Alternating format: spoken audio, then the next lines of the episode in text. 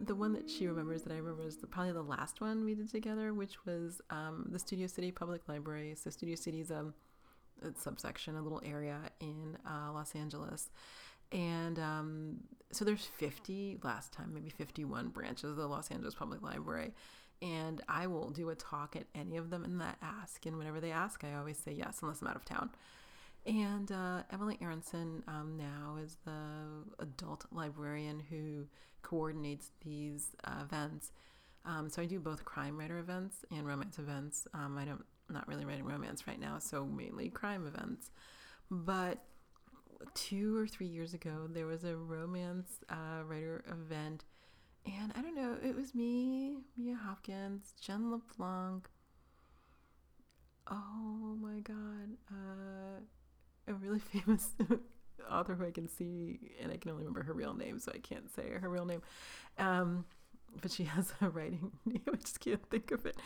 And uh, um, maybe like a fifth author, I just don't remember. What I remember, and um, actually, Jen LeBlanc, who's an author, posted this recently because I think it came up as a memory on her Facebook timeline. Somebody who was fairly famous was standing in the back and she asked, or maybe she's a famous person's mother, um, somebody who's on TV right now. And I think she announced who she was and whose mom or daughter she was. I think she was somebody's mom. And she starts to ask about what it's like writing sex. But like, rather than the usual sort of prurient, haha question of, um, how do you get your ideas for your books or how do you write sex scenes for your books or do you practice them? All these inappropriate questions i've been asked many times. Um, she asked that and then i don't know who or how anyone answered and she then like asked more detailed questions like to the point where everybody's sitting around it got really quiet in the room and nobody knew what to say because when you it's like well what do you do and if it's this position and have you practiced this? And like you know it was just one of those moments where you're like wow this has gone too far. Somebody needs to rein it in. Um, so i believe emily was like next question or we're done for the day or let's have some cookies. Do you want some cookies? We're giving away swag. We're having a raffle. Who knows what happened? But we totally totally uh, sidestepped that. But it was just it was the most awkward moment and i think i was sitting next to mia and i was looking at her cowboy covers you know and i was just like okay well that happened. Um, there's nothing else we can do. That happened.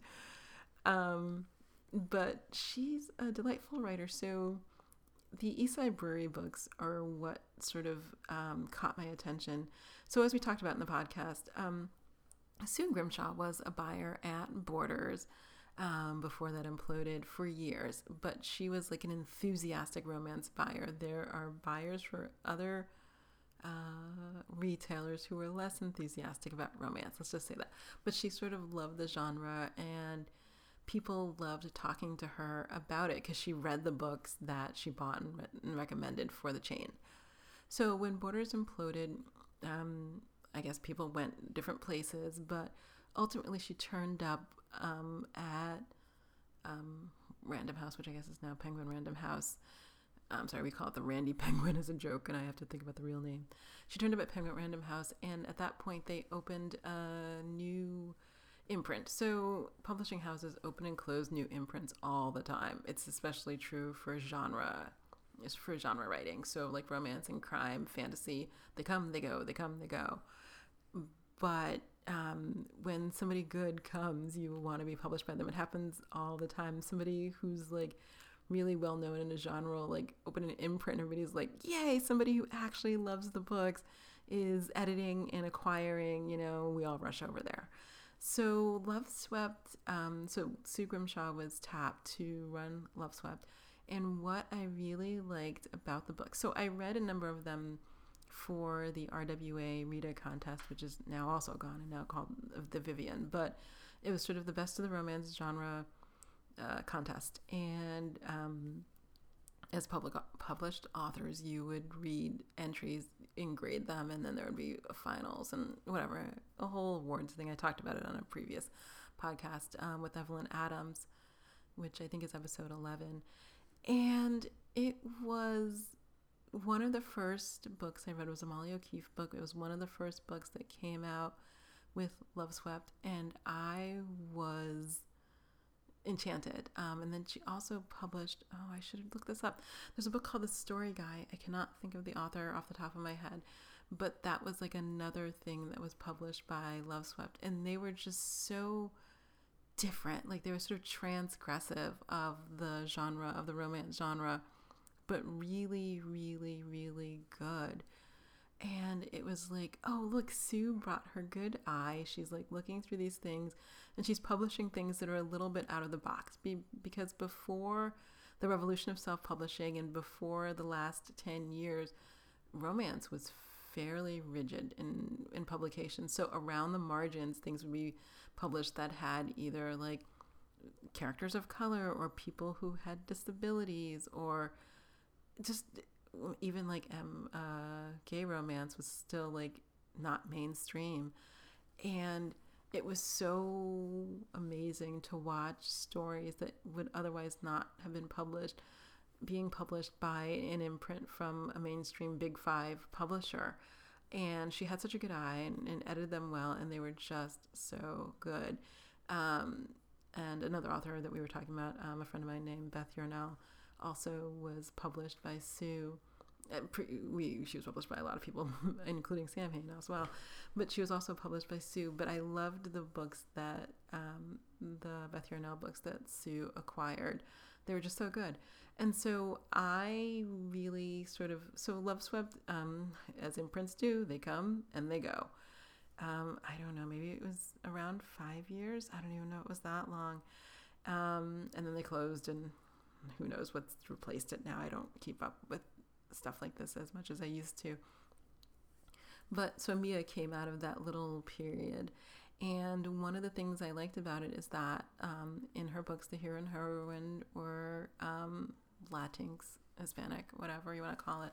But also, just it was such a different story. Like, you know, he was this guy and he got out of prison and he's like facing all the challenges of people who are, you know, come out of prison and, you know, recidivism is a real thing and people staying out and then going back. Um, as a criminal defense attorney, I encountered it all the time. And so I knew of those people, I worked with those people, but I had never read about those people in a way that wasn't either a sociological study or some like crime fiction where, you know, they're either wrongly imprisoned or the person who should have been imprisoned is, you know, running around on a spree of killing or whatever, got away with it for years, and it's a cold case investigation. I mean, I've read so many of those books.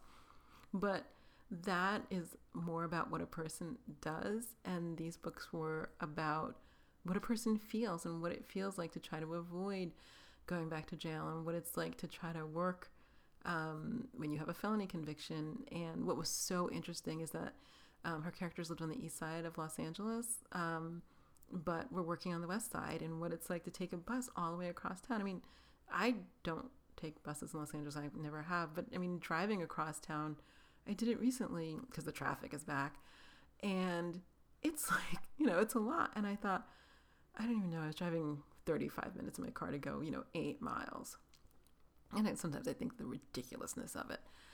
But, you know, I'm in a nice car. I have like, you know, my podcast. I have my phone plugged in. I can listen to audiobooks. You know, it's not, I talk to people on the phone. Like, it's not an unpleasant thing. But I don't have to catch a bus to get somewhere on time.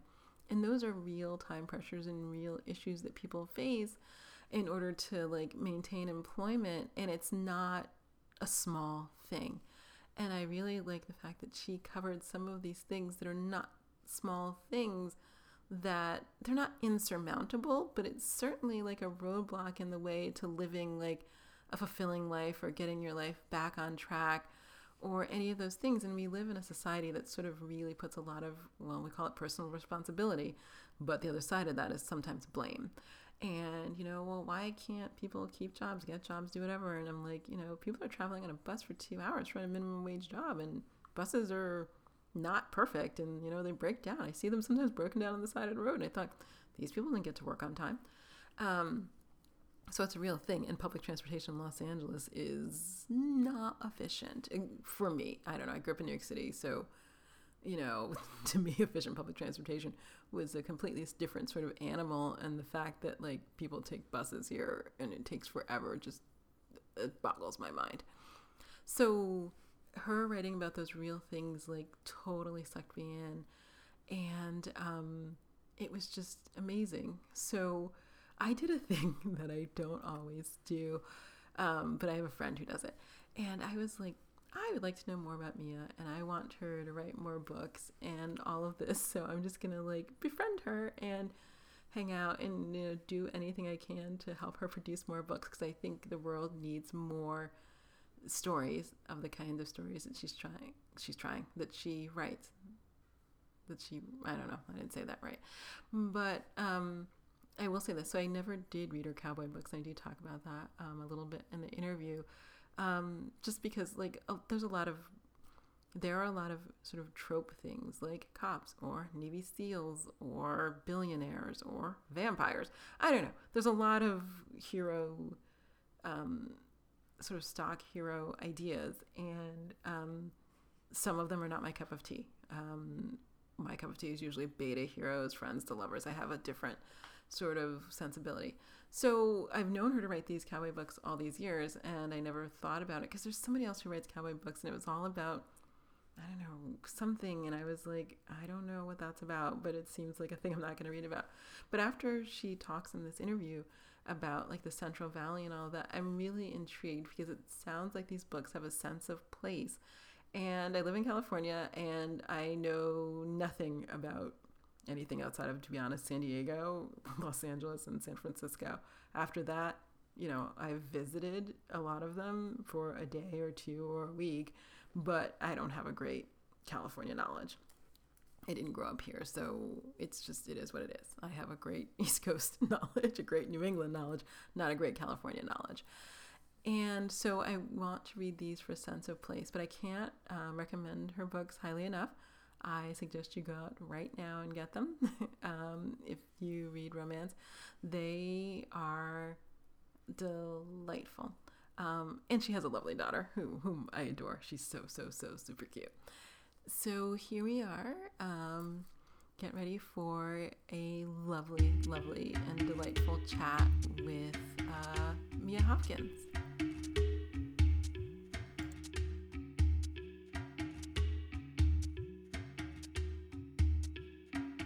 Hi, this is Aime Austin, and welcome to A Time to Thrill. This month, I'm so excited. So, I am interviewing uh, Mia Hopkins. Say hi, Mia. Hi, Not, everyone. um, so, Mia, okay, I will tell you all about her later when I do the intro. But it's so good to have you. How are you? I'm doing okay. How are you? eh, you know, I've been in my house a year, but I'm fully vaccinated. So Yay. I'm super, super excited about that. I was finally able to get um, an appointment for my first dose next week. And then Mm. I saw, I was so proud of myself. And then I saw online that like our city is opening it up today to everyone. I'm like, damn it. Yeah. I'm so happy to be getting that first dose. Um, and it's a Moderna one. And I'm a big Dolly Parton fan. So I'm happy to receive it. I will only say this, and I don't know why I'm saying this online, but the the fatigue is no joke. And I didn't the first time I didn't see it coming, and I couldn't Mhm. understand why I couldn't get off my couch at seven at night. Um, so the second time I took a second day off, um, so that I could Mhm. Just be tired and not feel obligated to do something because I was just so tired. Oh man, I've heard that the fatigue is really strong. Some people get a like a mild fever. hmm Um, I tried to get an appointment late in the day so I could just conk out. Right. Yes, that's a good Um, idea. I did my first one at 7 a.m. Don't do oh that. no, just kind of be underwater all day, like ah, what's going on? Yeah, totally. but I remember like um, you know, like I have a daughter. She's uh, almost three, but I remember her getting all these shots. You know, when when she was a baby, and she's kind of stone cold. You know, like she would just Mhm. she would just take and the nurses would be surprised like she's not crying is she okay Mhm. like yeah she's fine this is how she gets shots and like i recently had to have a shot and i was like wow this hurts ew i made a I- face i'm like man my kid is stone cold what is this No, I was actually just thinking about this. So the last time my son got a shot was maybe eight. I don't know. I, I can't remember because it's hard, you know, to remember. But I know that we were like in Budapest because I do a lot of his shots in Europe because I like mm-hmm. it better. And all I remember is he got the shot, he got a lollipop, he lost the balloon 14 seconds after we left the doctor's office. And then like we got on the tram. But I was trying to, I was actually trying to think, has he ever been tired or did I just ignore it or did I not think about it? And I was, I'm sorry, I'm having a parenting moment where I thought, oh, maybe he's been tired and I just never noticed Mhm. um, because, you know, he's so high energy or because he used to go to bed at seven. Like, I just don't know. So I feel like going forward, because I think he has to get a couple shots before you enter, he enters middle school in a year. Mhm, I'm going to like be a little more sensitive to, to the Like, uh, process. how are you feeling are Exactly. you dizzy at all you okay Exactly.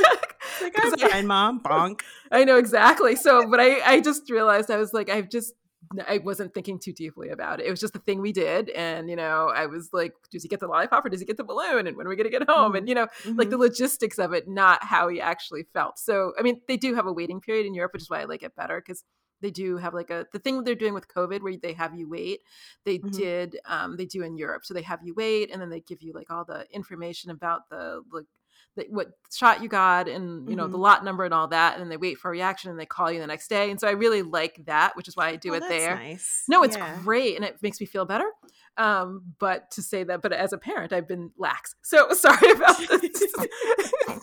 The You're side just like, we got you. It's I- okay. exactly. Like we got you. You can lay down and parent.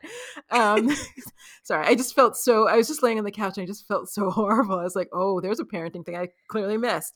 Um but he's alive and well. So how Yes. are you? Um so i will say this. I adore your child.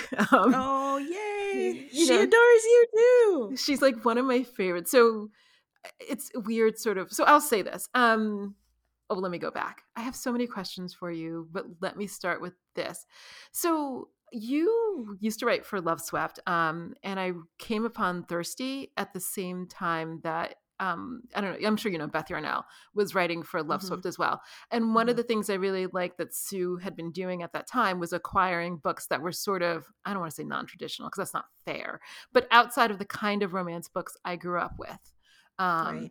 And so Beth writes those kinds of books, which is what I love about her books. I love Beth. Yeah. I know, I love and- her work. I so do I so much. And so when your book came out, it had that sort of similar feel in the sense that it was about people I normally would not read about in romance, but that I think about in real life.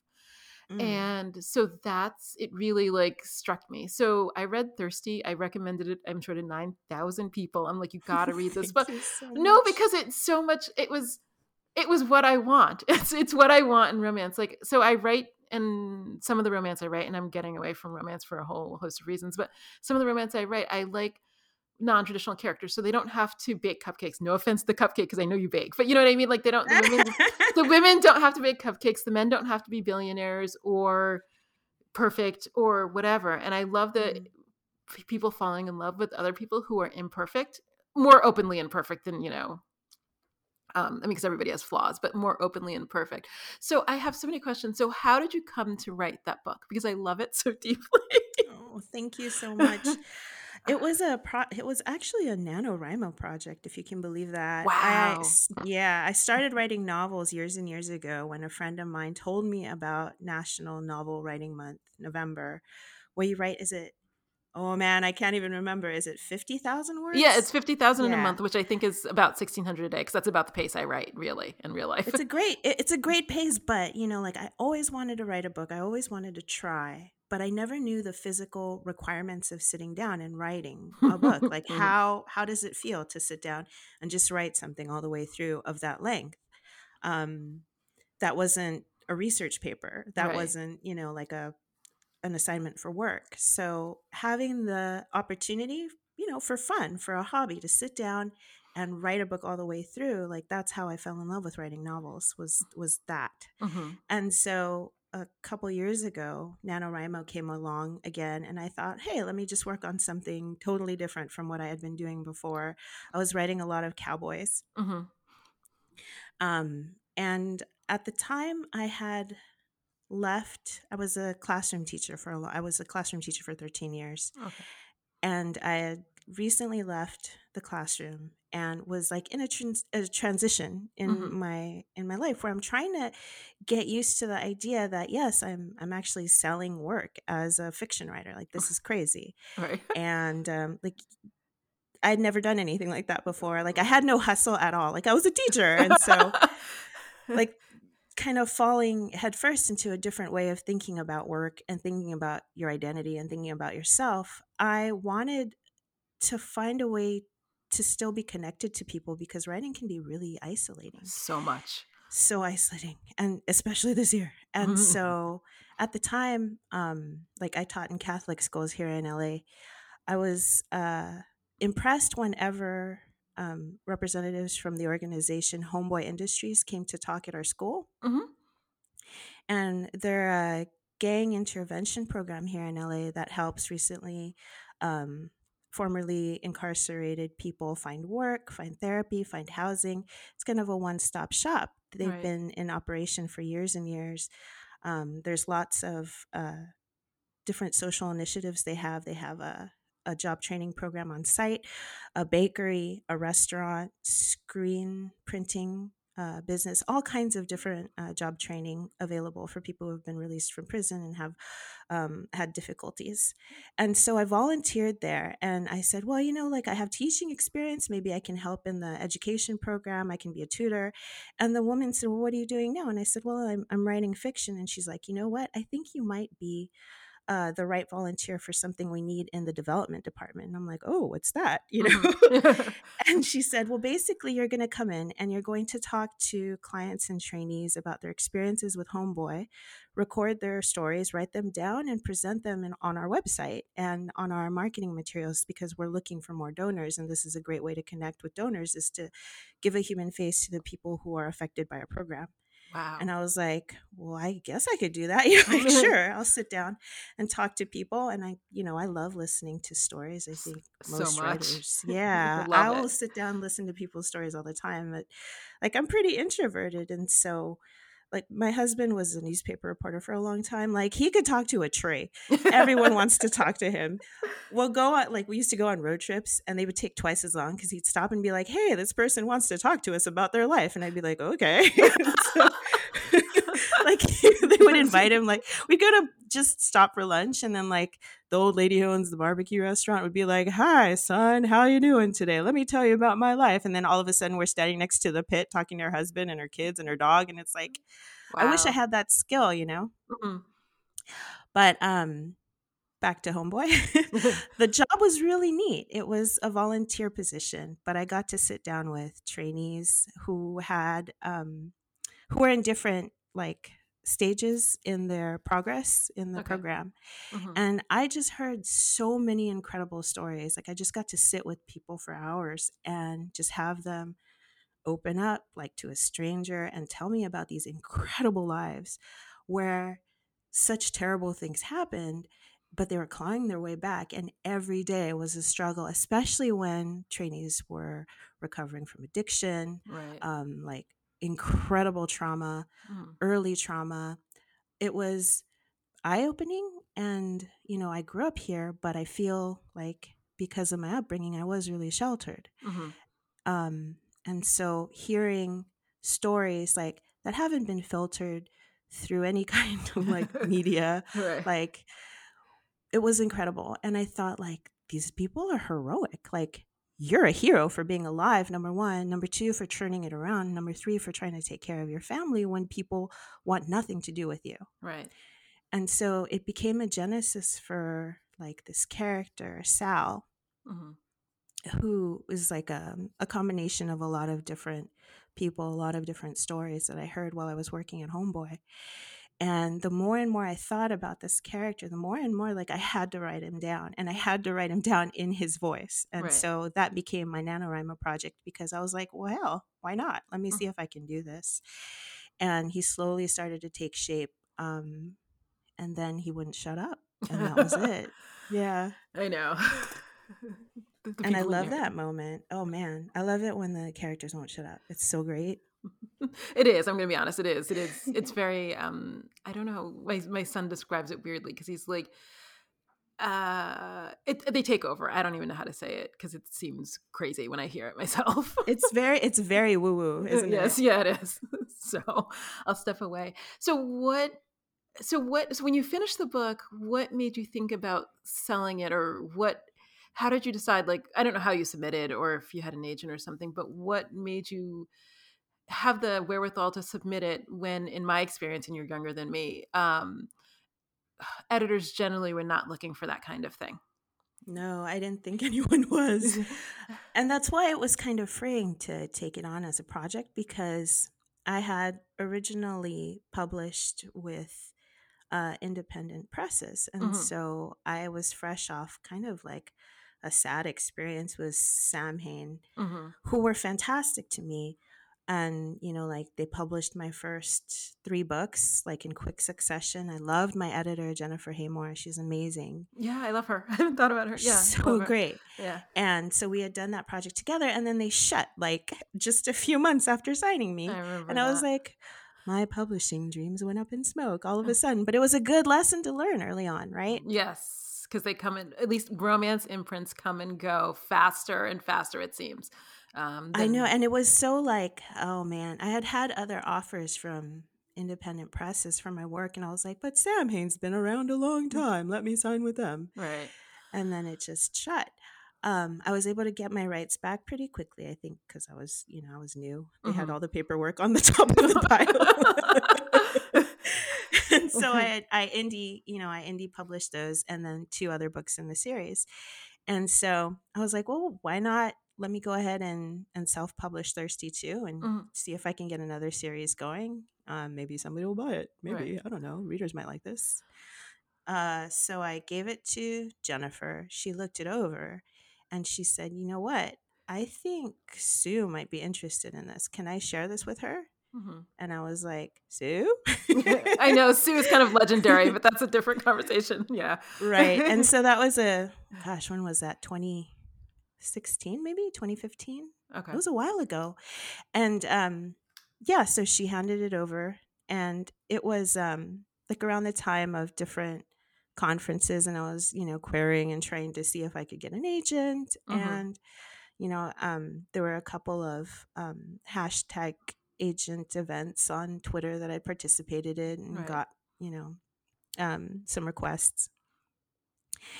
And so Sue was really interested in in buying it and buying the series. And from that point on, the paperwork went really quickly. But I was I was nervous about signing with a large publisher right just because I was really green. And so um, I had gotten some interest at uh, the Knight agency for representation.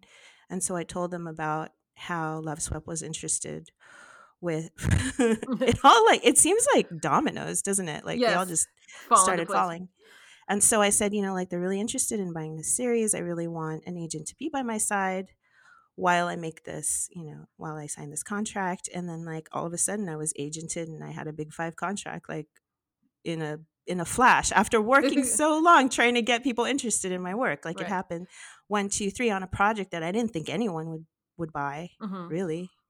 So yeah, that's how it happened. That's how my work got to Loveswept, Okay. which is a different chapter.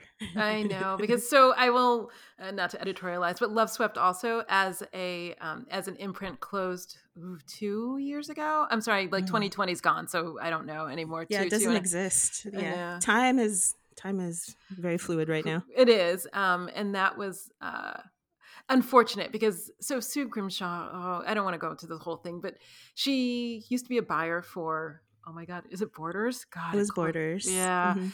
um, and so she was well known as a lover of romance and a promoter of romance. And so when she went in house as an editor with Loveswept, which was a branch of Penguin Random House, it was a huge deal. And she was acquiring work. She had a different sort of sense um, about Mhm. romance, and she was acquiring work that I really loved. I mean, like there was so many, like it was like Molly O'Keefe and like all of these Mm, people Oh yeah. yeah in the beginning when she yeah so i think and i read all those for like when i was doing reader reader reader reading excuse me and Mhm. so i thought she has a great eye or i guess a great eye or a great sense and she brought that to acquisition for romance and so it was a huge deal and it was really interesting and i think she acquired some really great books and promoted some really great authors who may not have otherwise had as great of success um, in the narrow confines of how romance was published traditionally. I'll say that. Mhm. So that um, for you to, it, it makes sense. Like in my head, it makes sense. like you know, you being acquired by Sue makes a lot of sense.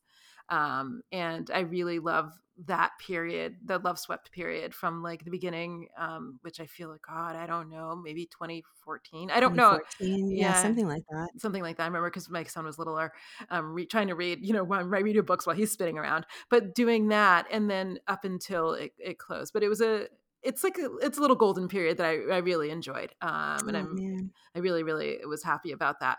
But publishing is like, I don't know, it's kind of, I mean, it's sort of like TV. Actually, I mean, live in LA, it's kind of fickle, so you know, Yeah. it's, it's great and then it's you know comes and goes so it's, it's in waves um and we all get swept along in the meantime i mean i've had the many imprints close on me and Oh, it's man. fine it's fine i got over it um But I think it's an important lesson, especially if you're starting out as a writer, is that you're trying to build a body of work, right? Right, You're not trying to, it's not all reliant on one book, one publisher. It's not a one shot deal. It's, it's you. You're the, you're the, you're the treasure chest, you know?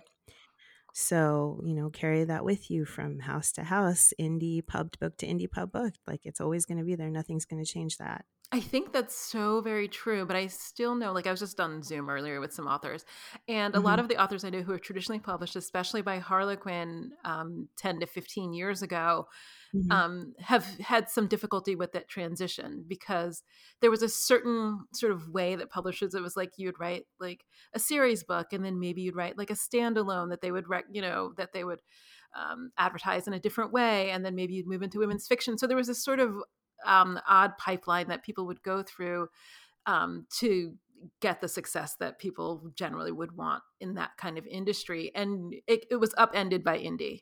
Um, it changed a lot. It was upended by ebooks. There were so many things that categorically changed in the last decade but and so authors have to be a little more i don't know that's self-sustaining that's not the word i want but it's you. It's not so much random house or you know harper's it's more you um But it's like every single like Samhain got me to Loveswept, got me to right, Right. now.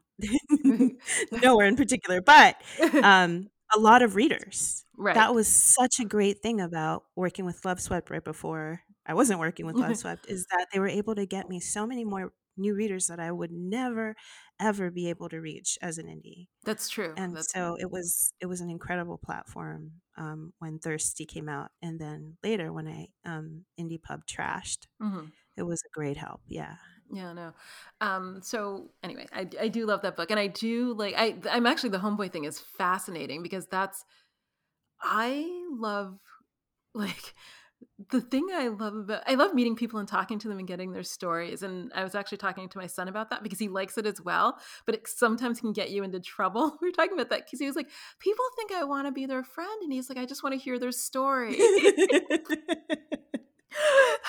and I thought, "Oh, I have the same issue." Um, yeah so we're, we're, we're talking about because he's like 11 we're talking about how to navigate that. Um, so i have a question how did you get into writing the cowboy book? So my recollection of i don't know when i met you because that's kind of hard but i remember being at author events where you were there and at the time it was just the cowboy books. So like we were at like either i feel like either an la times book signing or like the studio city um library thing. Oh right yeah I, I, I remember that we were at a lot of events together, but I think the first time we actually had a conversation was at the at a library panel okay. for romance was Studio City. Okay. And I remember that that panel was so much fun.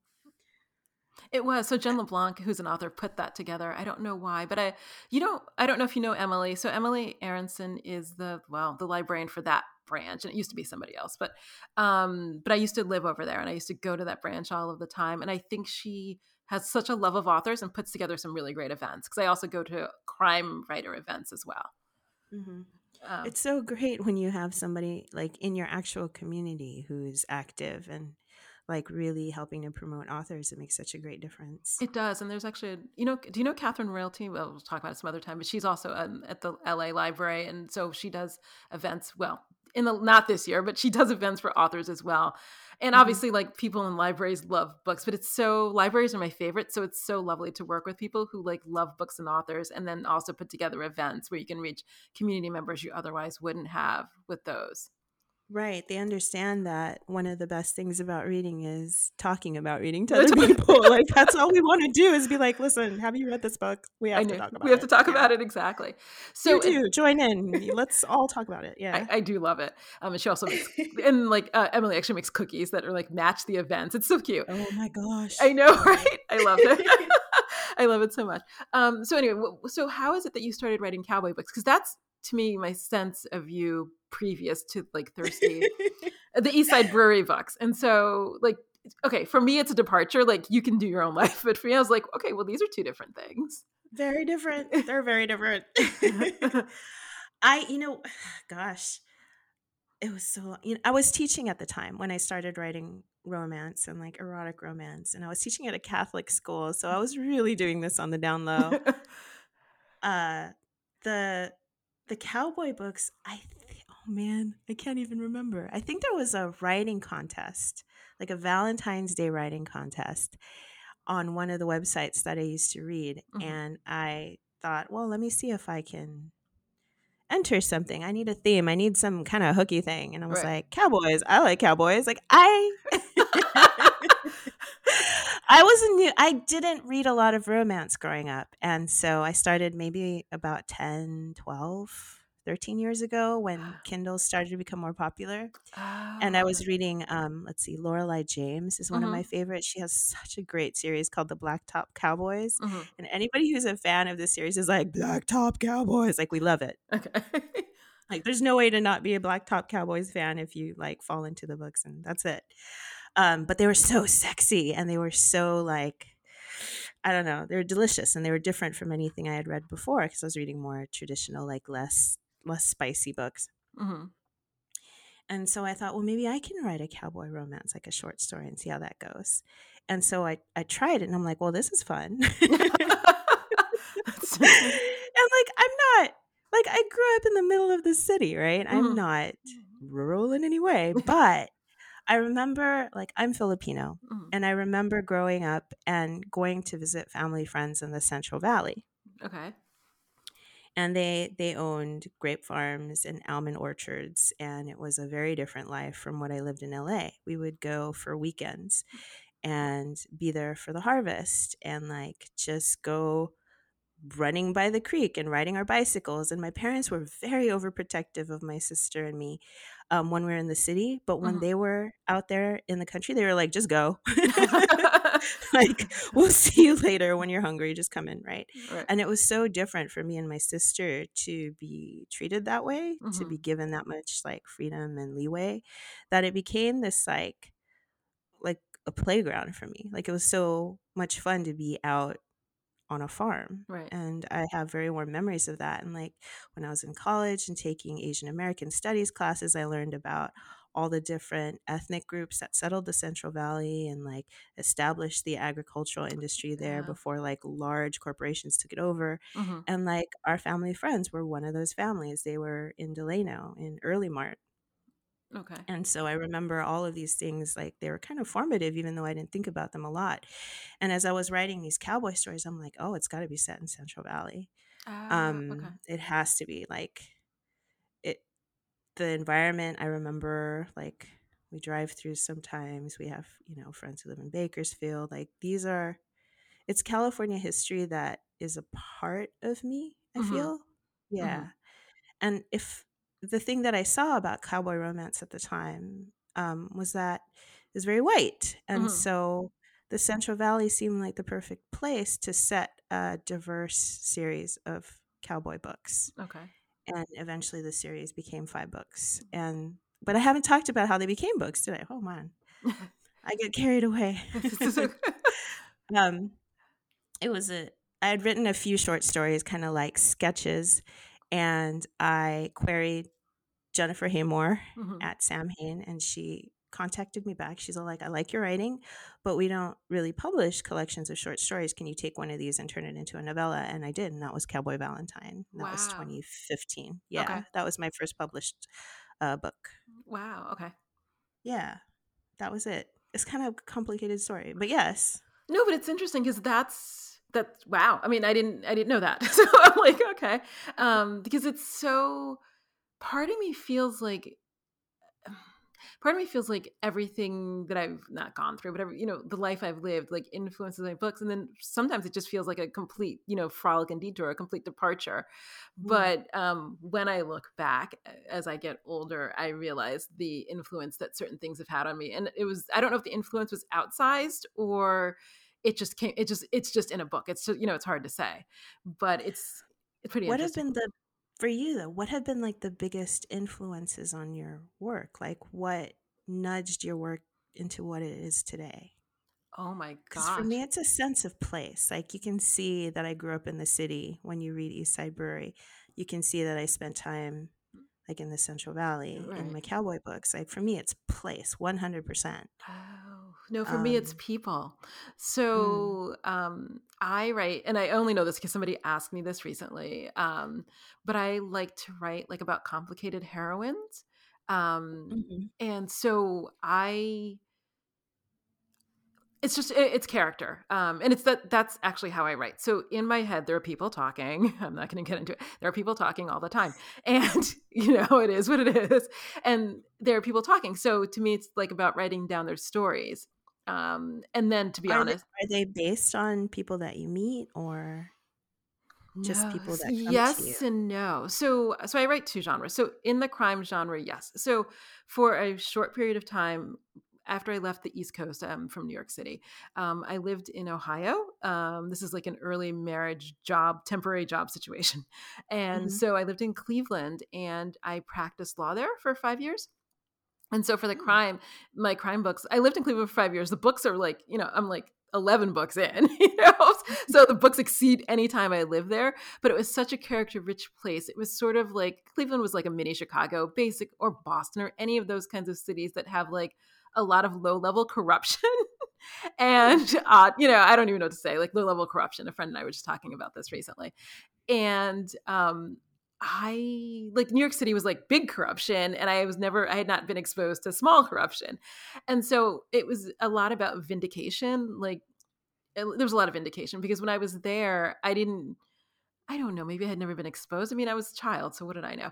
You know, you read the paper and then you move on. But um, as an Mhm. adult, I hadn't been exposed to that. And so when I moved to Los Angeles, like I would read newspaper articles still about Cleveland, and I was like, oh, well, that guy went to jail, and that guy went to jail, and that guy went to jail. And I felt sort of justified, you know, and he, I was like, oh, okay, it wasn't just me. You know what I mean? Like, you're like, walking around, you're like, you know, these people are doing illegal things, right? And everybody's like, hey, this is how it's done. And I was like, okay, I'm not involved in that, but okay. Mm-hmm, mm-hmm. Um, so there was a lot of that, and also I got um, there was an uh, article, a newspaper reporter from the Plain Dealer who called to interview me about some of these same issues, and she wrote an article about like this low level corruption. I was like, I felt so vindicated, but I wanted to write a character. So I have one character, Casey Court, who you know is going through this, and I wanted to write a character who is trying to like eke out a living um, despite all these things going on around her that are fundamentally unfair.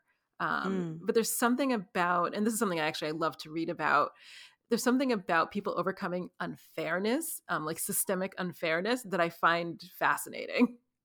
And satisfying. It's satisfying. Oh that's the thing. It's so I just wanted to. That's the. Th- I find it really satisfying. I don't know what it is about Mhm. that. Although you know, it's a popular TV topic. I mean, it's not unknown, but it's something very satisfying about people being able to operate in a little fair space and bring justice when there's this overall sort of like miasma of either corruption or whatever it is. You know, and I really And enjoy that. and I feel like place would be an important factor in that because when you think about large cities like LA and New Mm, York, like corruption is just so it's too big to handle. Like my brain can't Yeah. wrap around it. But if you have like a smaller city like Cleveland, like you would know all the players, you would know all the people who are involved, all the pieces on the board. Yes. So you're right. There is a is sense so interesting. It is a sense of place. So when I lived there, I think between the time I lived there, the population dropped from like half million to like I want to say now it's like 350 and maybe bigger. But I Oh mean, so there was this Mm. huge so the number of you know people can have an outsized influence the players um, and so that to me is fascinating and actually i still look up people from time to time and there was this one attorney that drove me crazy and i just looked her up and she just got disbarred and i was like i know I and so I have a post it. I have a board where I work on the book I'm working, and I have a post it. And I don't think I can address her in this book because I'm dealing with other issues in this book. And I'm like, but I have a post it because I was like, well, now we can like maybe deal with disbarment. You know?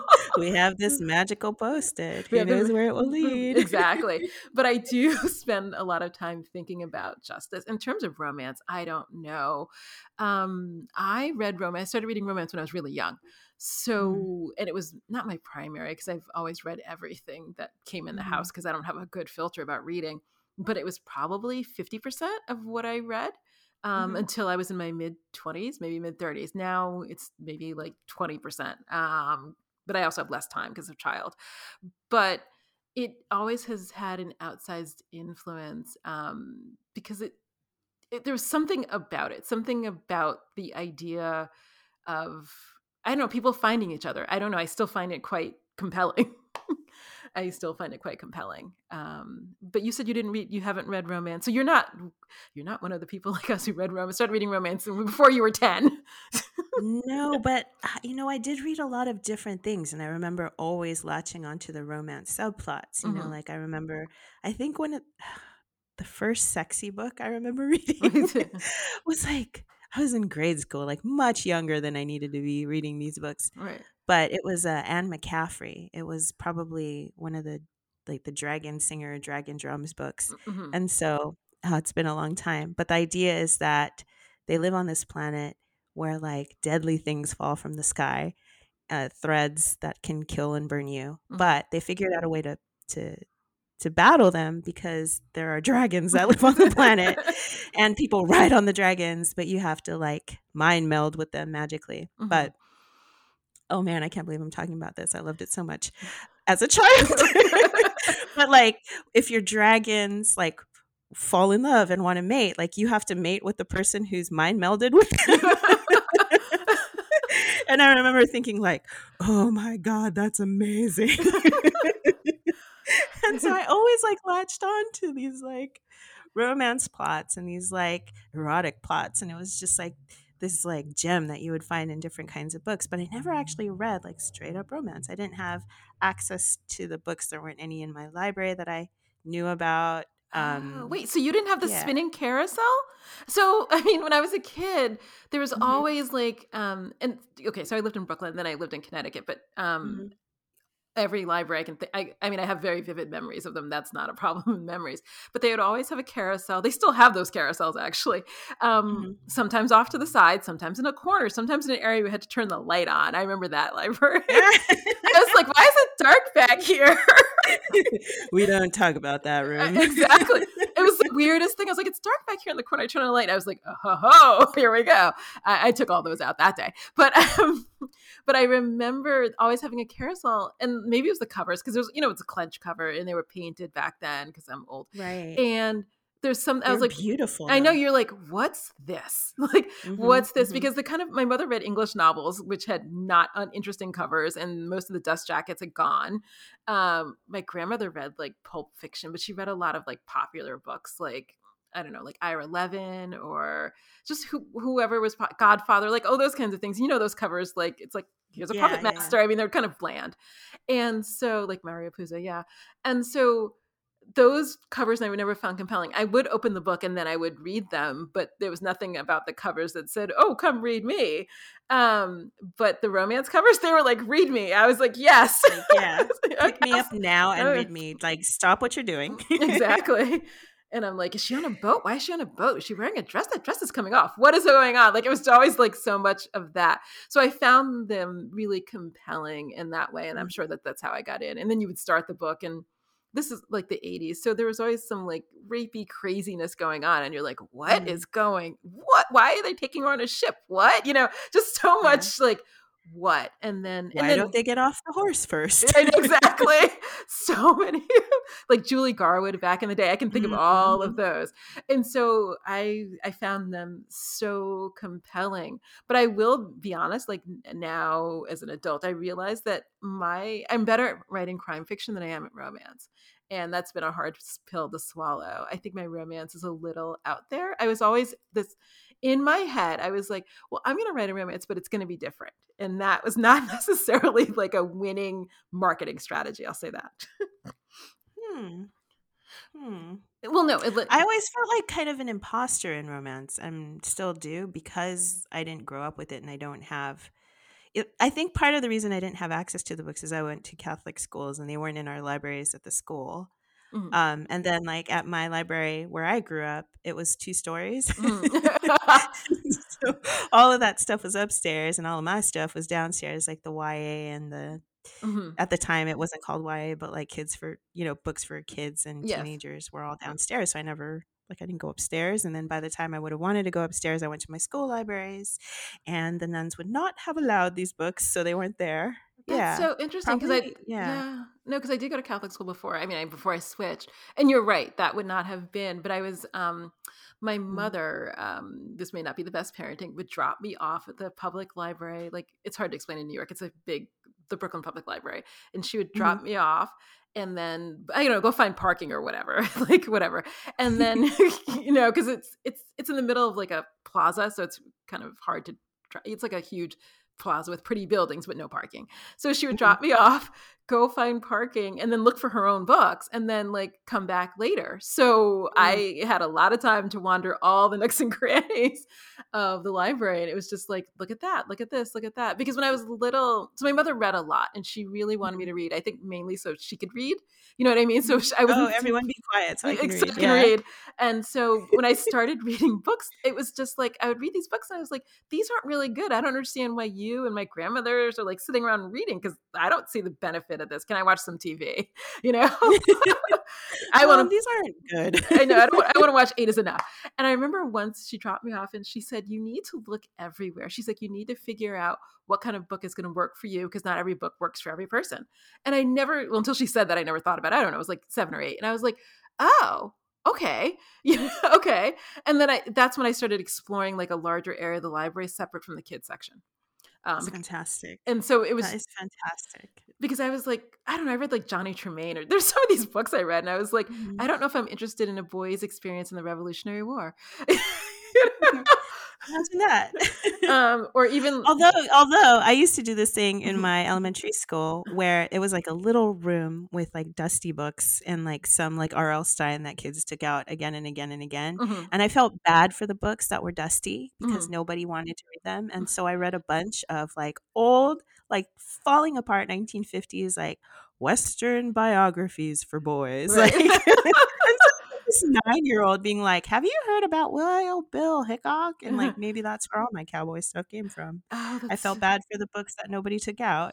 that's so funny. So I mean, but a lot of those, like they just like, um, I think my grandmother may have had a Hardy Boys selection. I don't know for who. Oh, fun. And I, I I read those and I was like, well, like five of these in, I don't see why I'd read the rest. You know what I mean? like I kind of get what's going to happen. You were like the counterpoint to my husband who read because they only had Nancy Drew in his library, and they um, and they had a lot of babysitters club. He's all like, "Oh yeah, those were great." No, I remember those. Oh my god, the yellow and blue hardback. I can see them because they were at You the can house. see it, I can see it. yeah, and Yeah. the paintings on the covers. Are so. Absolutely, absolutely. There's so much of that, but I just so I read it. So it just took a long time to narrow it down. I'm going to be honest. My reading still is not that narrow. So I read a lot of nonfiction all the time because I'm always mm. like I'm going to learn some magic that's going to solve all my life problems. So I read a lot of nonfiction, and then I read widely across fiction because I'm not always looking for the same thing. I'm always fascinated if you go to romance events with these readers who read like 10 romances in a row. And I'll and I'll read two and I'll be like, okay, you know what? I'm going to take a break and now I'm going to go read this crime story. I'm going to read this women's fiction or I'm going to read this memoir or something else. And then I'll come back to it. I've never been able to read any author, any genre, one back to back to back to back. I don't have the bandwidth for it. I don't know why, but I don't. It's a Um, contrast. I need a different, a different world, a different voice in between. I do. Personally, It, it, it's just funny because as we authors, we're trying to sell people back to back to back to back experiences. We're just ta- I was just on a Zoom call talking about marketing with authors, and this is what we're talking about. We're like, how do you get them to jump to the next one or buy the fourth one or whatever? We're just having that conversation, and it's Mm. funny because I'm marketing to people who read a completely different way than I do. Mhm. Um, yeah, I think about that a lot too. Um, it's just it's just different. I mean, I'm a different reader than most of my readers, and that's it's its own thing because I read like I'll read some authors, I love them, but I'm only want to read two of their books a year. Like I don't want to read ten of them, and it's nothing about them. It's just like I need something different. Um, but then I'm also trying to sell people like read all ten of these this year. Well, then you're you're Mhm. marketing to the people who do that kind of thing. Yes. who are like, yes, give me more. the you know? binge readers we're just talking about the binge buyers like you want to market to those people who are like i gotta have them all and i you see them like i just had a a marketing promo and it's like did you just buy all 10 why did you buy all 10 like are you gonna read them all now like that's a lot Well, I think it's so fun when you come out with a book and people like you're like, oh my god, this took me six months to write. This Right. took me this long to write. I like it was a slog, and then they read it like overnight, and you're like, Jesus. i know exactly and they email you that like this happened they email you and they're like okay i finished that and i was like well i started that in september so it's gonna be a minute before you get the next one oh my gosh, my poor readers. Mm-hmm. I have been leaving them hanging for book three in this series for so long. For Ha- so long. So how is writing going? So I've been to your house. I will say this. Um, and while you were writing, and my son and I, or me myself, was entertaining your child. Thank Uh, you so much for that. Also, and you took her for a walk, and she still, when she sees dandelions, she remembers you guys. uh, and my son did that on purpose. And I told you I apologize in advance because now your neighborhood is going to be filled with like blowing dandelions. But I think um, somebody must have done that for him as a kid. And he just he was like, "Oh, I got to teach her this." And I was like, "Honey, Yes. honey, I don't know if that's the thing I teach her." And he was like, "No, no, no. This is like the thing she needs to know." Well, he taught her well because we go to the park and she's like, dandelions, and is so happy to see them. And so he taught her some in like short amount of time that you guys were together. She mm-hmm. learned something and a very important life skill.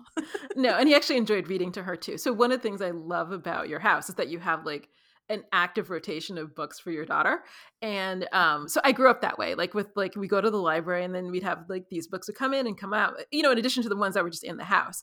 Mhm. And I, I sort of love that because I do the same thing for my son. And it to me it's just so important to expose him to all the things I can and then he can do what he wants later.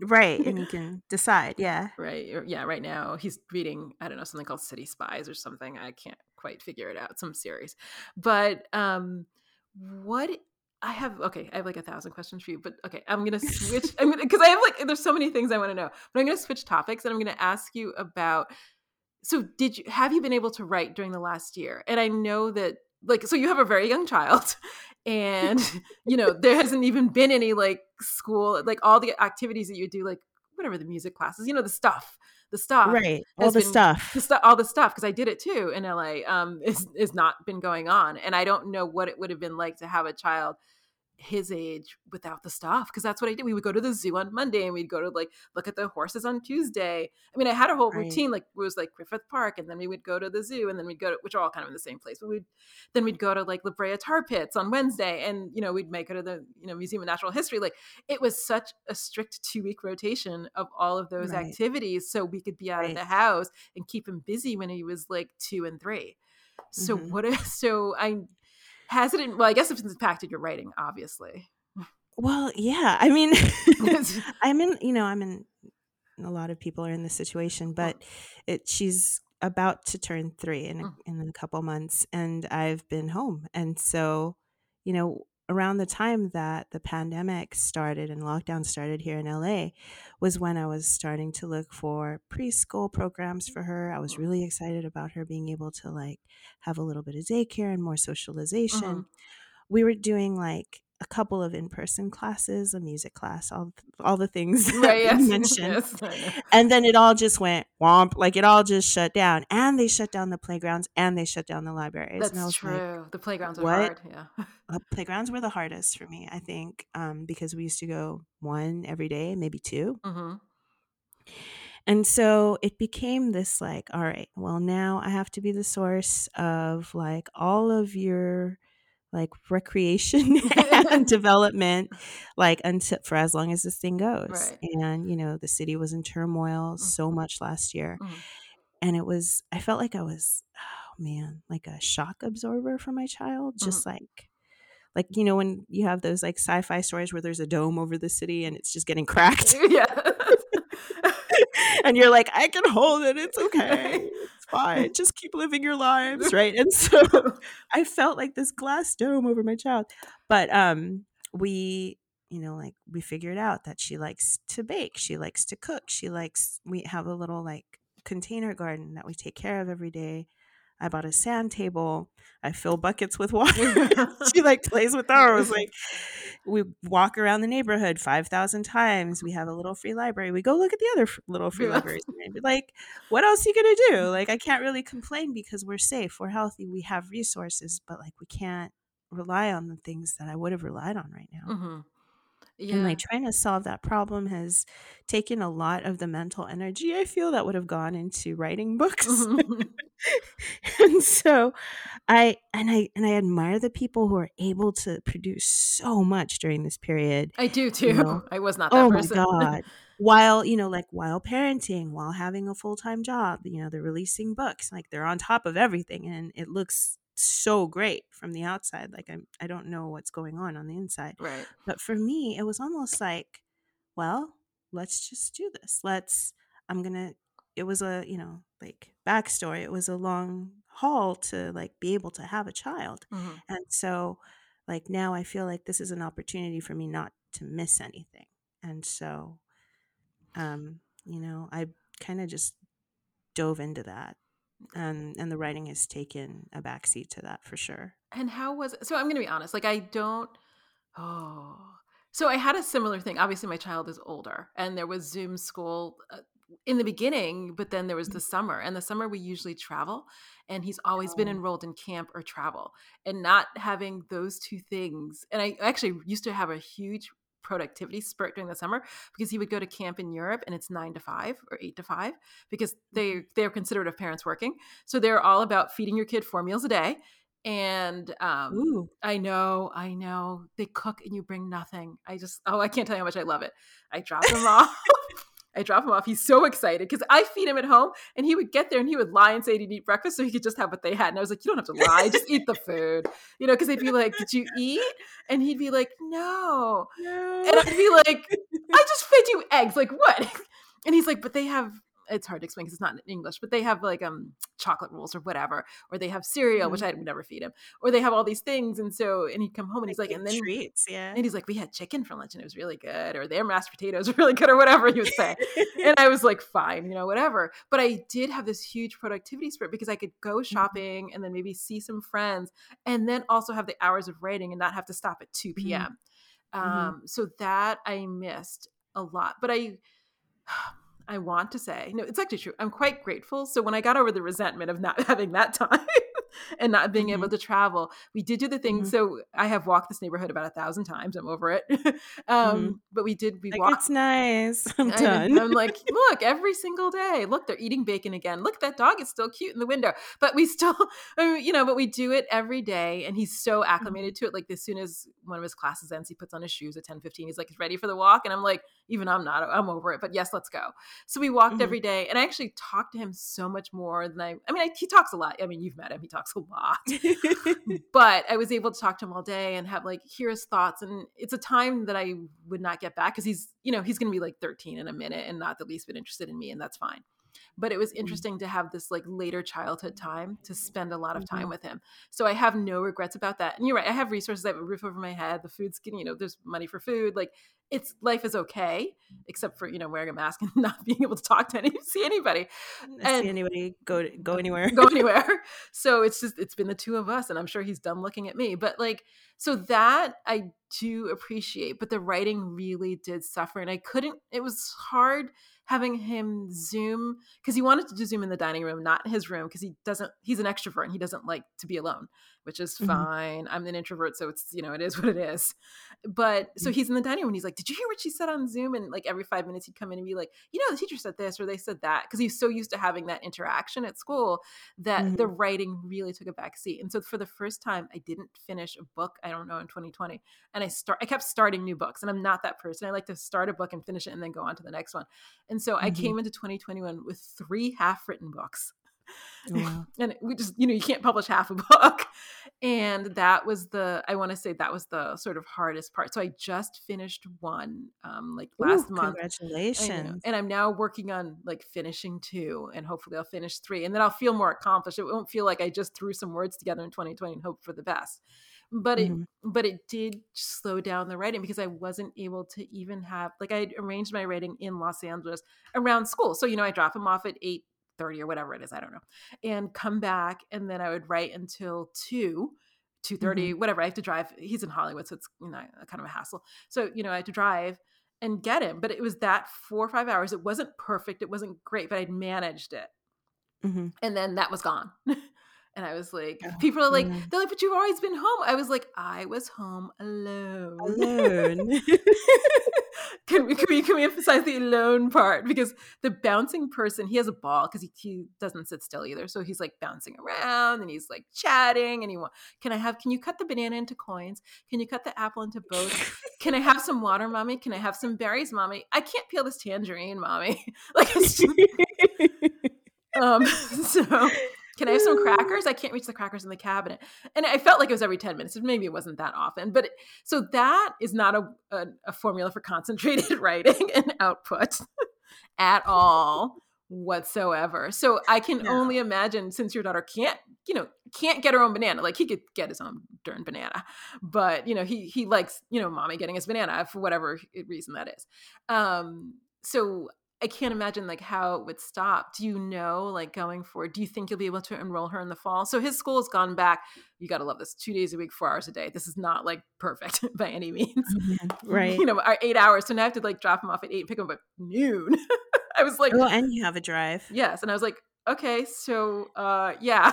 Hmm. what can I do? I can come home, I come take a shower, and then go out and get you. exactly. That's kind of how it is, to be honest. Um, but I, he loves it. Like he came home two weeks ago when they first did the one day. Uh, they did one day 1st mm-hmm. week, and he came mm-hmm. home, and I was like, "Oh, I missed you," because I had. I hadn't realized like I'd gotten used to him being here. And mm-hmm. I was like, "Oh, I missed you," and he goes, "Oh, I didn't think about you from the moment you dropped me off until it was oh time oh, for." and I was like, "That's fine. Like it's it's it really is fine." And then I looked at your own tangerine, kid. exactly. Get your own cuties. And so then I was like, "How was it?" And he looked at me. He got in the back of the car because they have we used to have a different way of dropping off. And he got in the back of the car and he looks at me. and Goes, "This is the best day I've had in the last 365." Oh, that's and, wonderful. And I was like, "Oh, you really?" Because he is an extrovert and he loves talking to people. And mm-hmm. I was mm-hmm. like oh, I'm really happy for you that this may go back in some form because this is what you love. You love talking to people, running around all day, like gabbing with your mm-hmm. friends and all of that. And I appreciate that, that you love that. But do you think you'll be able to enroll her in the fall or I don't even know? I don't know. You know, like I'm really nervous about the vaccines Mhm. and, and being able to have uh, a vaccine for her will give me all the peace of mind.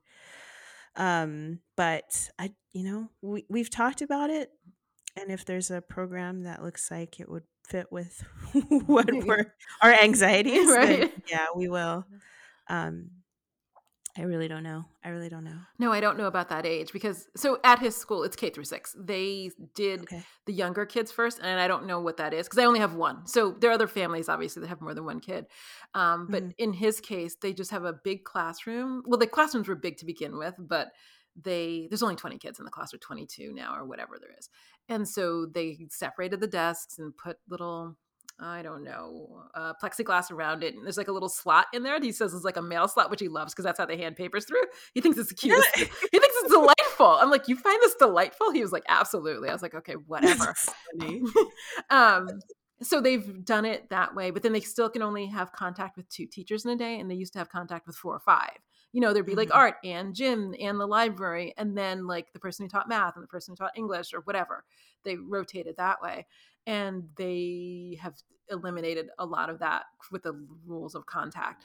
So, but I Mhm. feel a little. The teachers have all been vaccinated as of March, um, so there's a comfort there, and well, I don't know. It's it's more for him than it is for me. Like I had to overcome some of my discomfort because he's such an extrovert and it was so important to him to have that socialization. Yeah, for sure. Uh, oh, I'm so happy for him. uh, That's wonderful. So it's great. Okay.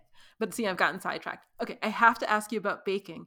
Okay, so I no, so I bake. I okay. I don't enjoy. Ba- I don't dislike baking. I just don't do it. Like I when we watched when the British baking show thing was really popular. Like, um, so my son and I, he watches like an hour of TV a night. Actually, well, during the pandemic, it's more than an hour. I'm gonna just be honest. But like previously, we'd watch an hour a night, and like we just go through different shows. And for whatever number of months that would have lasted, it was the British baking show. And we're watching it, and he was like, "How do you know about all this baking stuff?" And I was like, "I can bake." I just don't bake. I mean, you know, I have a mixer and I have pans. I just, it's not something I don't even know. I mean, I grew up, my grandparents baked and my mother baked. This is not something I did. Like they baked every Sunday. And it was like, Oh, okay. you know, Sunday was like they bake a cake and one of my grandmothers always made fruit pies, you know, or, or like, what is peach cobblers, cobbler's pies, those kinds of things. And I don't really, I actually, I don't like desserts. So that's probably part of the reason I don't bake. Mhm. Um, That's a good reason. I don't mind them. It's just not would not be my preference. I like salty.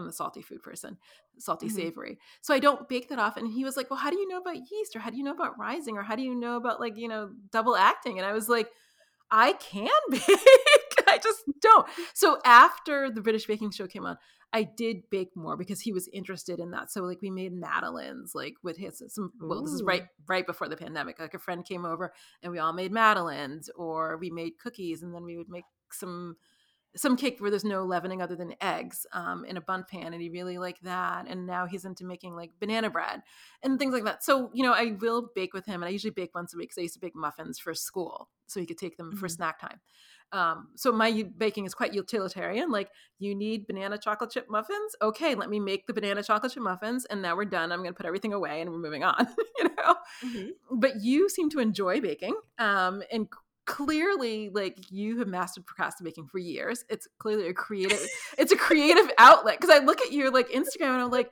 damn. I was like wow what did i do today? Well i don't know. Like i, I peeled an avocado. I don't know. Like i mean i cook every day but it's not the same because baking is a little more precise than cooking maybe. But wh- how have you always baked? No, I have not always baked, and I didn't grow up with it at all. I think we had one bag of sugar my entire childhood, oh, which is a good thing. I Yeah, think. yes. But, yeah, she ne- my mom never baked, and um, maybe there was like one Duncan Hines cake in my past, like during birthdays, maybe, but like no, there was no Okay, baking. I'm going to pause you. So if- in my head, you're this romance writing baker, but clearly you're that's not how you grew up because I feel No. like okay. Listen, I carved myself out of stone. No, I'm just kidding. Um, no, no, they were. I'm a weirdo in my family for sure. Like, my dad was an engineer, my mom was a nurse, my sister went to. She was an electrical engineer for a while. Like they're all very left brain people, Mhm. and like um, I was just very different, like just a weirdo. And so um, the baking thing, when my sister moved she's much older than me when she moved out of the house i would go and visit her for for the holidays and one of the things that i remember doing with her was we made a gingerbread house and it was the first time that i remember baking as a project and like we're going to do this we're going to get candy we're going to get the mixer out and it's such a warm memory for me that like when i became an adult mm-hmm. whenever i had a chance to like try a new recipe that looked interesting i would do it mm-hmm. and so i wasn't i wasn't like afraid to try anything and right. it became like quiet non verbal time for me. Mm-hmm. Yeah, I know. which is so important to find like your flow state when that has nothing to do with words when you're a writer. Mm-hmm. I know. And during pandemic, it's been a great um, like outlet for me and for my daughter. Mm-hmm. Um, even though she's little, she there's a lot of like tactical learning and measuring in baking that has been helpful for for us when we pass the time together at home. And then we get to eat something at the end. That's true. That's true. it doesn't come to the product. That is so true. it's learning that comes to the product instead of just like, oh, let's make some oobleck and then you got to throw it away. Right. like, this is a lot more fun. Like bread tomorrow will be great, yeah. you know? Oh. So, yeah, that's part of it. Getting our hands on, you know, different materials, the smells, the tastes, and like, you know, safety around the oven, like little things yeah. has, has been fun to teach her. And like our our kitchen has become our workshop mm. for her art projects, for our baking projects, our cooking projects. When we go out into the garden, we come back in, wash, you know, wash our vegetables and like it makes me feel a little bit like I can give her the experience of a preschool mm-hmm. at home a little bit. Um, and baking is one of those aspects that's helped me to do that. Um, okay. and and I also have friends who bake, and so it became an outlet for us to like bond. And so I started the Baker's Notebook podcast with my friend. Mm-hmm. And since we were both baking a lot more, I think also our anxiety. like, like, I'm just going to make a big loaf of bread and just like knead it until I don't feel so bad anymore. Right. And so it's it's been a nice outlet in that way too. Eh, okay, but I feel like you're downplaying it. So in addition to the podcast, which I was listening to well while driving because that's what I do, and biking because that's what I'm doing now for the flow no word state. Like I'm like if I just bike really fast and I can like think. Um you have i mean you have like you know you keep yeast in your freezer so it's like slightly more than um the average baker but what is there like a okay so let me say this so I had one grandmother who baked only cakes. Like she was mm. really good at it. I mean, like they're really good, but she only baked cakes. And my other grandmother was like into fruit desserts or something. And my mother mainly baked, she baked cookies and then things for her office. Like whenever they needed an office thing, she would bake that. I don't know. Mm-hmm. I never asked her why. It was something we did as a kid. She would be like, "Oh, they need a pound cake or whatever they needed for this mm-hmm. thing. Let's do it." And that, you know, I just do it because you know, as a kid, I didn't ask that many questions. Now that I think about it, um, and then she would bring me home a slice because obviously you can't slice it before you before you take it anywhere. Um, so that's kind of. Although I have a tip: if you ever make brownies, you can just cut off the edges and eat them, and then cut the brownies, and they look even more perfect. Oh, and no one will know that you had like the equivalent of six brownies at home around the edge. that's hilarious. So I so there was it was it was everybody did it but it was pretty like narrow a field and it was only when i was older like as a young adult i did bake bread and, and i did expand a lot of the things i was baking because there's a lot of things i'd wanted to try as a kid that i just never done. Um, mm-hmm. and then then that i'm going to be honest then the phase passed. So it was sort of like well now that i've mastered this kind of chocolate chip cookie or my favorite like i have a favorite french chocolate brownie recipe that was in the new york times and i was like okay well this is the i've tasted all the brownies i don't really like them this one i like so now i have this one. Or I've tried like 50,000 chocolate chip cookie recipes. I like the sour cream chocolate chip cookies. This is the one I like and this is the one I do. So uh, it was I was more looking for finding the thing that I wanted, perfecting the way mm-hmm. I wanted to have it. And once I have that, I file the recipe away. I'm going to be quite honest. And then I move on to the next thing. I never had an interest in it generally. I was more like, what is the thing I like that I can make taste the way I want? And then let me move mm-hmm. on to mm-hmm. the next thing. So when people ask me, can you bring brownies or something? I'm like, well, I have this one recipe. It actually happened in February, right before the pandemic. Somebody had a mm-hmm. birthday or something. I don't know. And they said, oh, can you make brownies? And I thought, oh, I'll make it my way. I didn't say this out, out loud. And I brought them that. Um, or when my child asked for chocolate chip cookies recently, um, I was like, "Oh, I got this book in graduate school that's called The Perfect Chocolate Chip Cookie, and I like the 33rd recipe in there. That's the sour cream chocolate chip cookies, and that's the one I always make. It's true. It has a flag, a tape flag in it. You know what I mean? So, or Mhm. once I perfected biscuits, like rolled or drop, Ooh. these are the ones I like, and so this is how I make it. Or I make like a French, what is it called? It's hard to i don't know i don't know the word in english but it's a, a certain kind of muffin that's not that sweet that's basically a butter cinnamon um, nutmeg muffin and i love nutmeg and baking. So like but it's like Mm. this is my muffin this is my cookie this is my thing and i never i don't i'd never expanded beyond that. I make bread this way this is my no knead you know overnight rising bread and this is my need you know i need bread you know in a couple hours bread but that's it like so how did you seem to have a way more expansive interest in trying lots of new things I just always liked I liked cooking shows. I like reading cookbooks. Like I love the idea of technique. It's just very interesting to me just uh, as a hobby. Mhm. And so um a few years ago I started like I- didn't come up with this, but somebody started hashtagging procrastibaking Mhm. on Instagram. And so I started doing that and it it it kind of invited like home bakers to look at my Uh, look at my stuff and then I started having conversations. And for me you know sometimes it's about the product Mhm. but I I just like the time in the kitchen and I like trying new things and I like seeing if I can do something challenging. Like my co-host on the podcast is like a super accomplished baker and she's a a biochemist like Mhm. she understands what she's doing whereas it's like I'm just reading a recipe and being like okay what do I do next but I never know why right Mhm.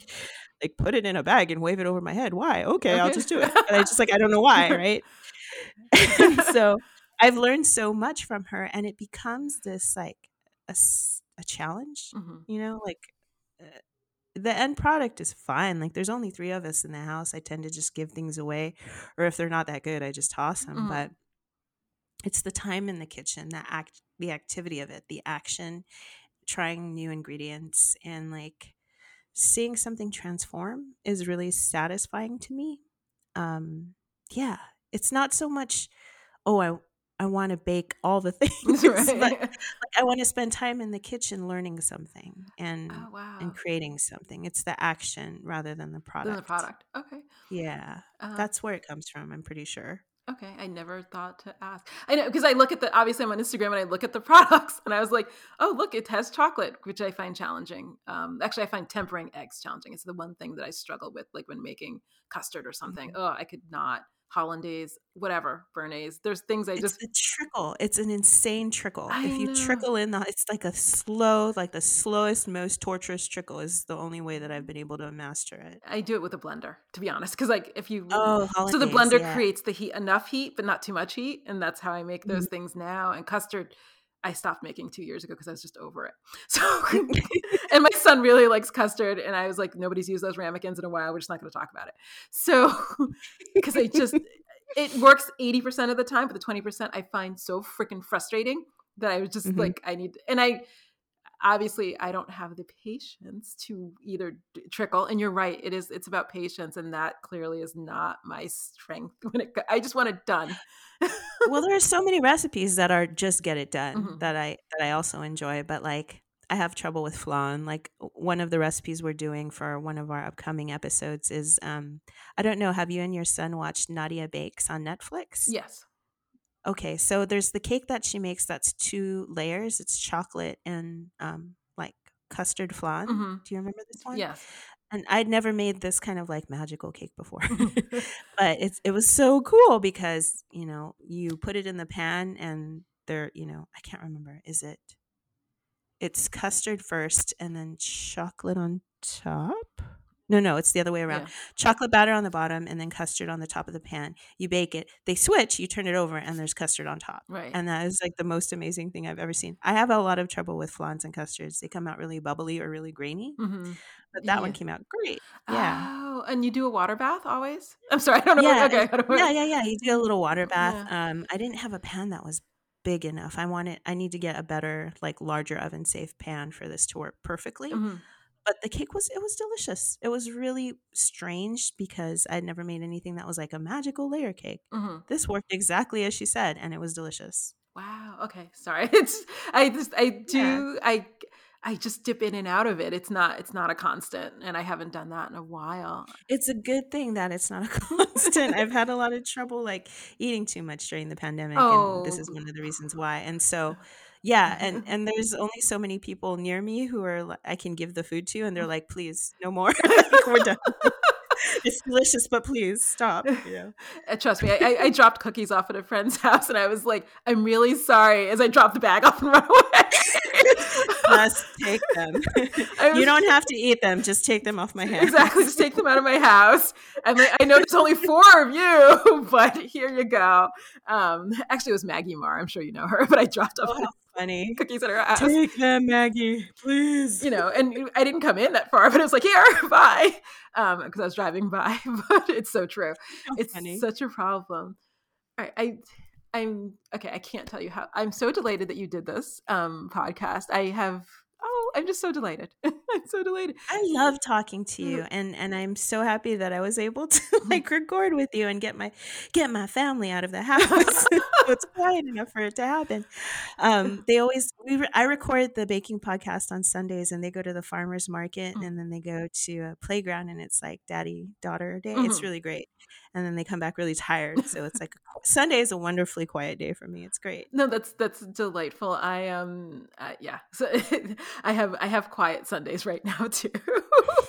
and so everything happens on Sunday. I actually I'm like I did you just pack it in on Sunday like I have the whole day. I got up in bed at like six. I was like, okay, let's go.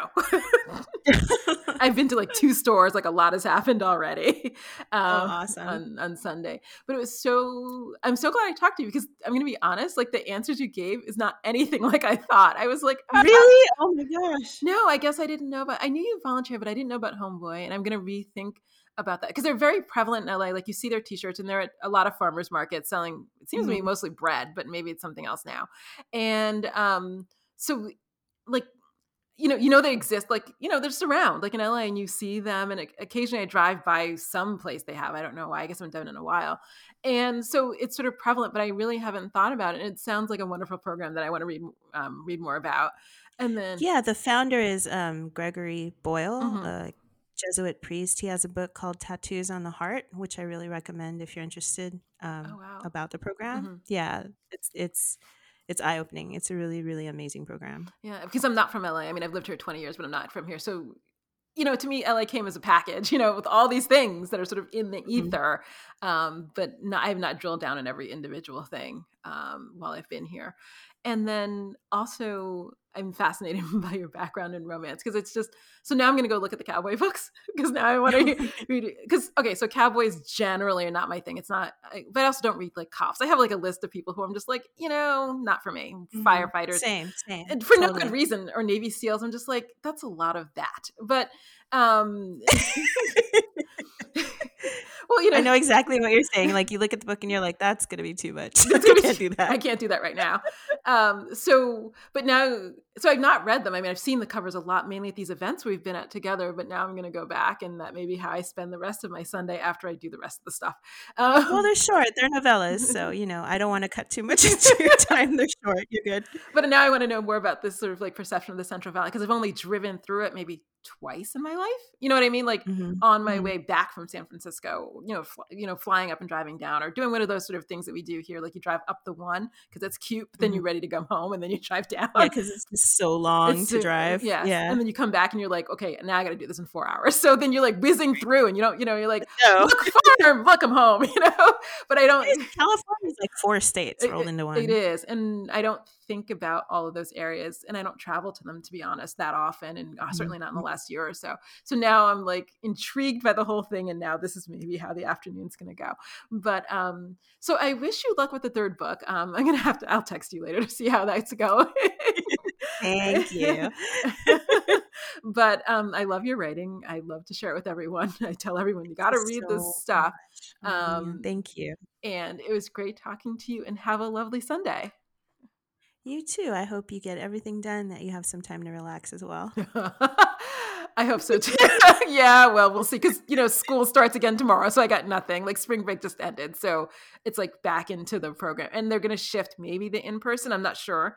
They that's been a uh-huh. debate but i'm gonna have to figure out today like if they're gonna oh, shift it what's it's gonna what it's going to look like because they were gonna make a decision after spring break depending on who told them that they traveled or whatever that is so it's on the fly Everything is in the air. Every Every- single thing. We just have to like roll with it deal with it. Oh man. I know it's like well I have to buy food for like if he needs a snack but I have to buy food for if he's at home because he won't eat the same food I learned that during the pandemic he's like well I want hot food why would I eat like cold food at home and I was like oh you have a point you have a point well, if I have to be next to the stove, I might as well eat hot food. exactly exactly so it, so i had to buy both today because i don't know what's going to happen this week even Mm, um mm. so i'm Oh, just man. planning for all of the contingencies but there may be i may sneak some reading time in between planning for all the food contingencies for school Okay, good. Good. Good. Take care of yourself. okay sure. you too thank you All right. Thank you. bye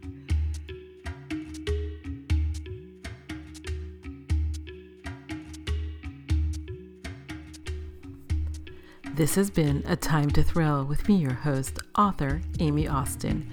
If you enjoyed it, I hope you'll share, rate, and review on Apple Podcasts. It will help others to find and listen to my conversations with brilliant creators. Also, please hit the subscribe button on your podcast app.